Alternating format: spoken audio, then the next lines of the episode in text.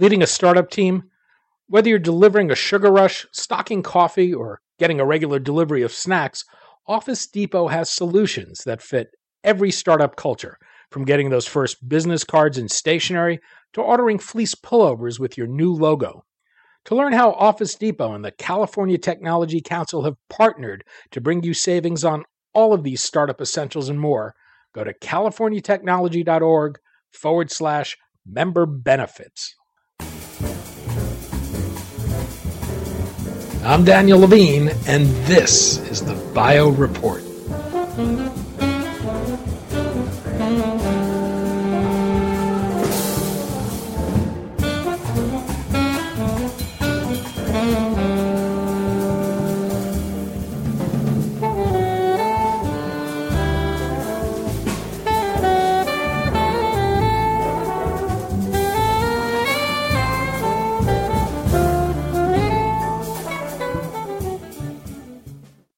Glioblastoma is a devastating and fatal brain cancer that progresses rapidly. Median time from diagnosis to death is 12 to 15 months. In recurrent cases, treatment consists of both symptomatic and palliative therapies, but the disease remains fatal. VBL Therapeutics is developing a targeted anti cancer gene based therapy that is in late stage testing for recurrent glioblastoma. We spoke to Dror Harats, CEO of VBL, about the therapy how it works, and why it might be useful in treating a variety of cancers.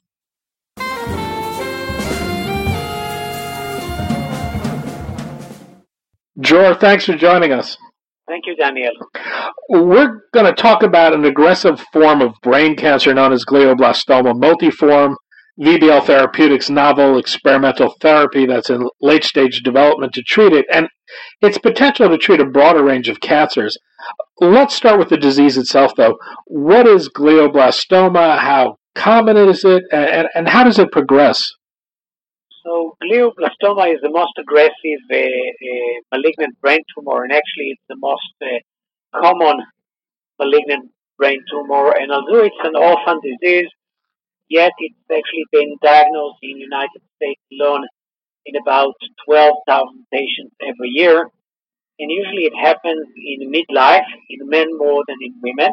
So it happens in the prime time of uh, people in their life, and it's quite a devastating disease because from the time of uh, diagnosis until uh, the time that the patient actually uh, uh, die, and usually most, if not all, patients will die from the disease.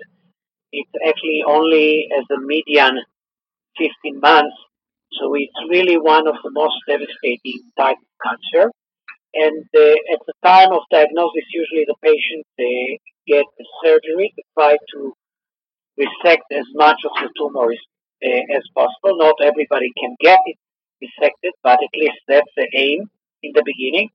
And then usually the patient will get a combination of radiation therapy and chemotherapy with Temodar. So with this triple therapy of uh, surgery, radiation therapy, and Temodar, unfortunately, half of the patients will have a recurrence of the disease within six months, which is quite terrible. And from the time that the disease comes back, actually, we don't have really good treatment for that uh, condition of recurrent GBM.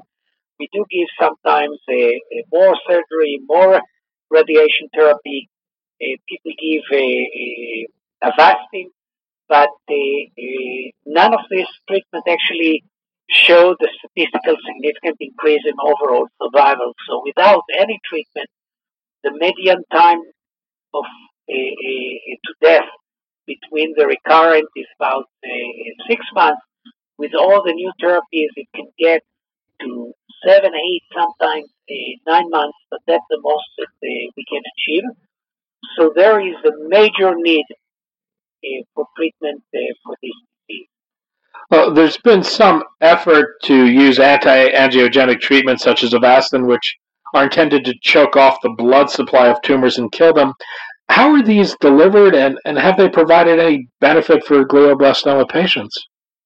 Actually, one of the major things in a, a brain tumor that it actually happens in a closed box of the skull and there is what we call a blood-brain barrier, which actually should protect our brain but also prevent a lot of drugs to get to the brain. Anti-angiogenic therapy has been developed for brain tumor, and the, the most common one, of course, is Avastin. And it's actually uh, been given to patients uh, through an IV infusion, and it's getting to the brain. The only major issue with it that it works by shrinking the blood vessels and actually decreasing a little bit the swelling in the brain, but it has no effect on the tumor itself, and therefore uh, we couldn't show, or the company that developed it actually couldn't show any benefit in terms of uh, increase in survival. The only thing that they could show that there are some responders because they reduce the fluid around the tumor. And now you can ask yourself a question, why does the FDA allow this treatment? So in the beginning they allow it because of the some response rate and because there is nothing else. And then it was conditionally approved. So the company had to show that it actually really increased survival. And two trials actually failed to show increased uh, survival, but there is nothing else, and therefore it's still uh, on the market.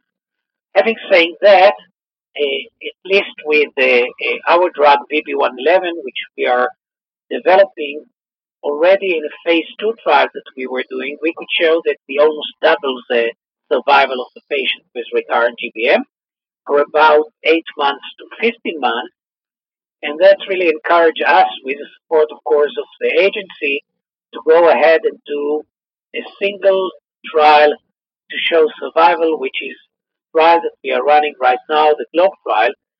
And it was agreed with the FDA under an SPA that when we will show survival benefit in this trial, the drug is going to go on the market. And hopefully that will happen uh, quite soon because we are expecting well, results in the beginning of 2018.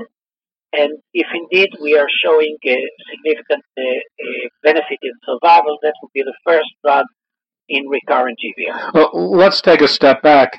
What exactly is VB111? It uses a viral vector to deliver a gene. How is it delivered, and what's actually being delivered? Okay, so so that, that's a very uh, good question. VB111 to the doctor and to the patient. It's a simple IV drug. The patient coming to the clinic and get an IV infusion, like many other drugs uh, for cancer, for about half an hour and then go home. But this is a very sophisticated drug because what we are delivering is actually a therapeutic gene that's going to work very specifically in the place and the time that we want it to work. And the way it's actually built is we are using what nature is using to deliver genes. That's basically viruses. Because viruses know how to deliver their own genes into cells. So we are using a common flu virus, an adenovirus, that does not know how to replicate itself anymore, so it cannot cause any disease anymore. It's just a way to deliver our therapeutic gene. Our therapeutic gene is actually a deadly gene that's known to kill cells that it expressor. But the uniqueness about this therapy that every gene in our body has an engine for the gene that tells the gene where and when the gene should be expressed. And we have a unique technology with a piece of DNA that actually tells this deadly to express itself only when there is new building blood vessels. And usually in our body we don't build new blood vessels unless we have a tumor. So the way this drug is working is actually we are giving the drug all over the body, and it goes all over the body. But only at a place where we have new blood vessel, it's going to express itself and actually destroy the blood vessel. So one can ask itself, so what's the difference between this and, for example, other anti-angiogenic drugs like Avastin? So the problem is that tumors has many ways to build new blood vessels. And Avastin just work on one of them. And then, of course, the tumor can use many different ways. But with our drug, we don't care how the tumor is building its new blood vessel. The moment that there is new blood vessel, the deadly gene will actually destroy them and kill them.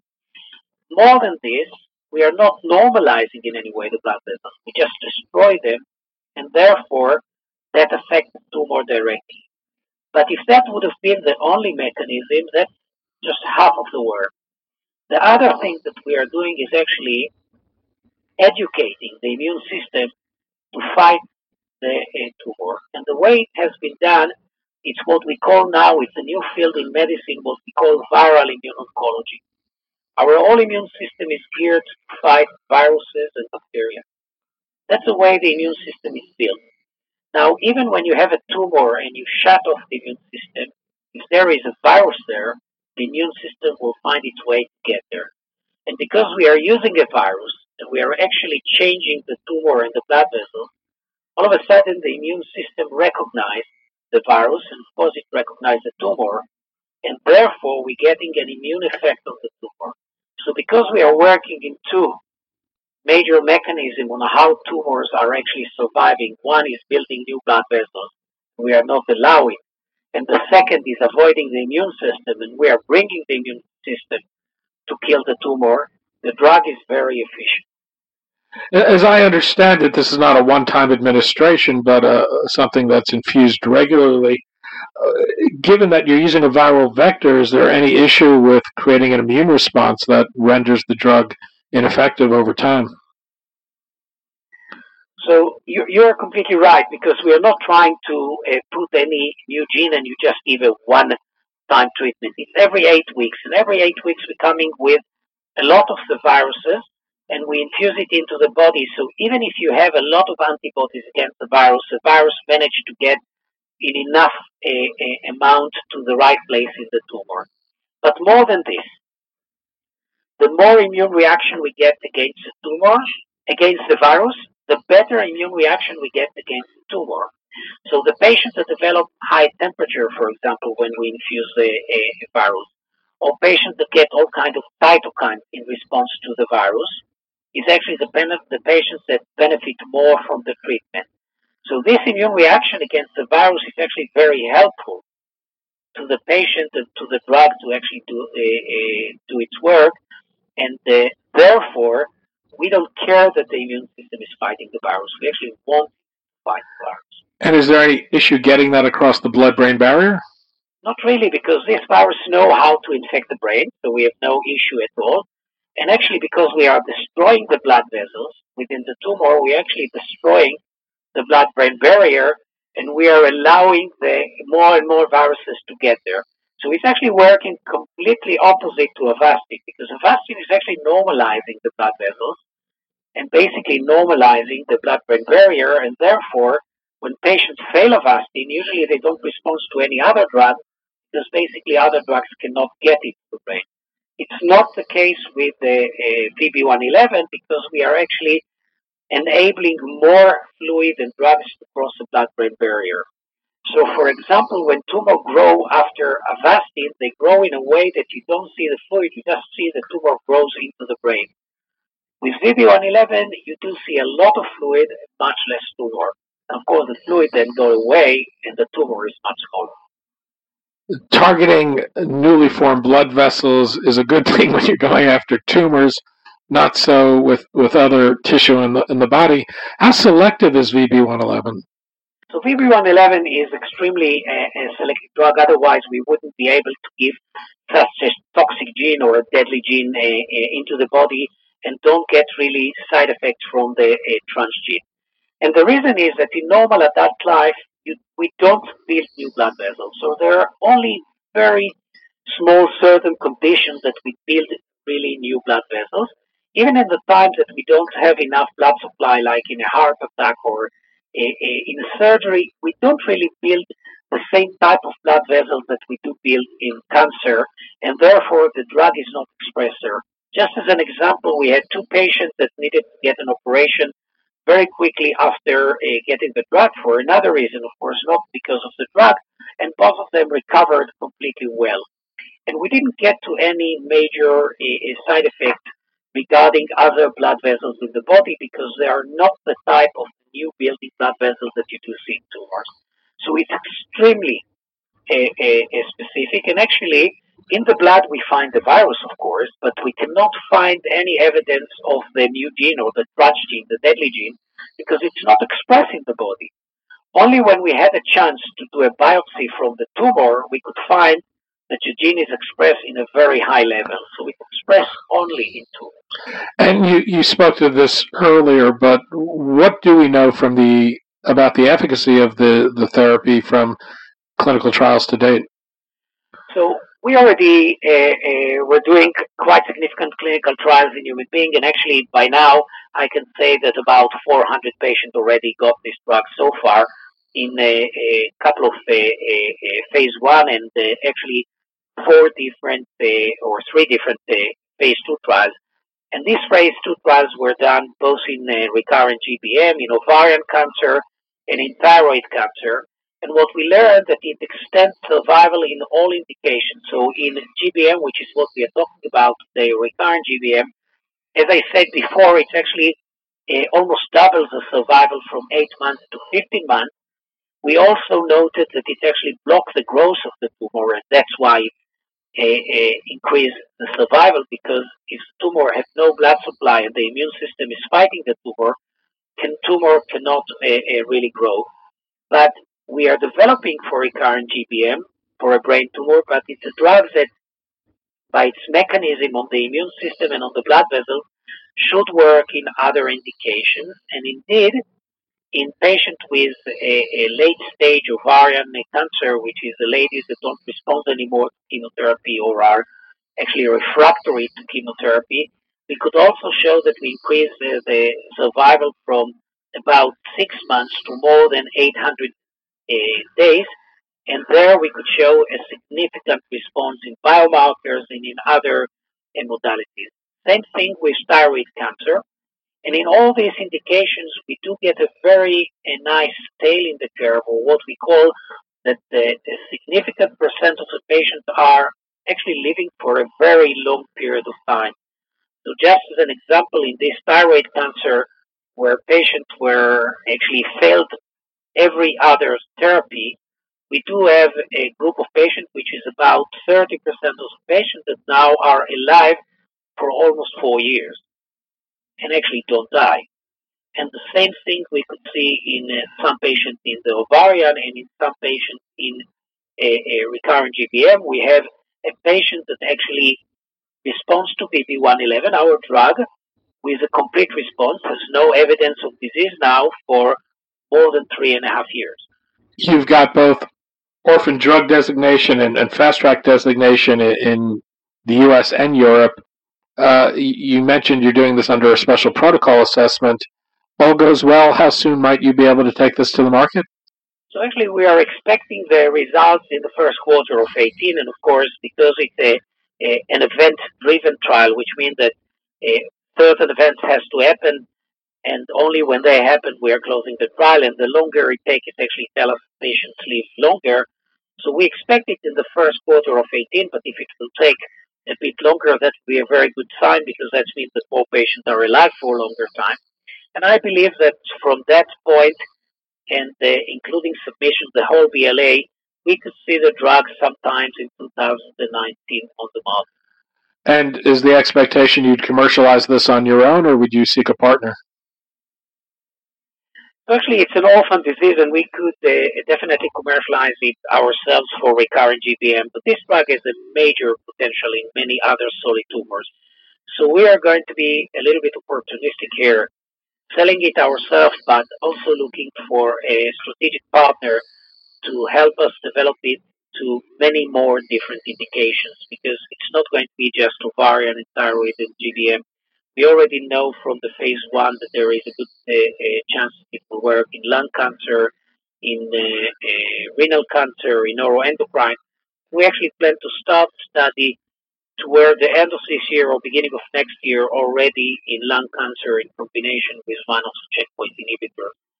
So we believe that the potential here is really huge and therefore we can start selling it for the first indication ourselves, but eventually it would be good to have a strategic partner along the way. Dror Harats, CEO of VBL Therapeutics. Dror, thanks so much for your time today. Thank you very much, Daniel, for having me.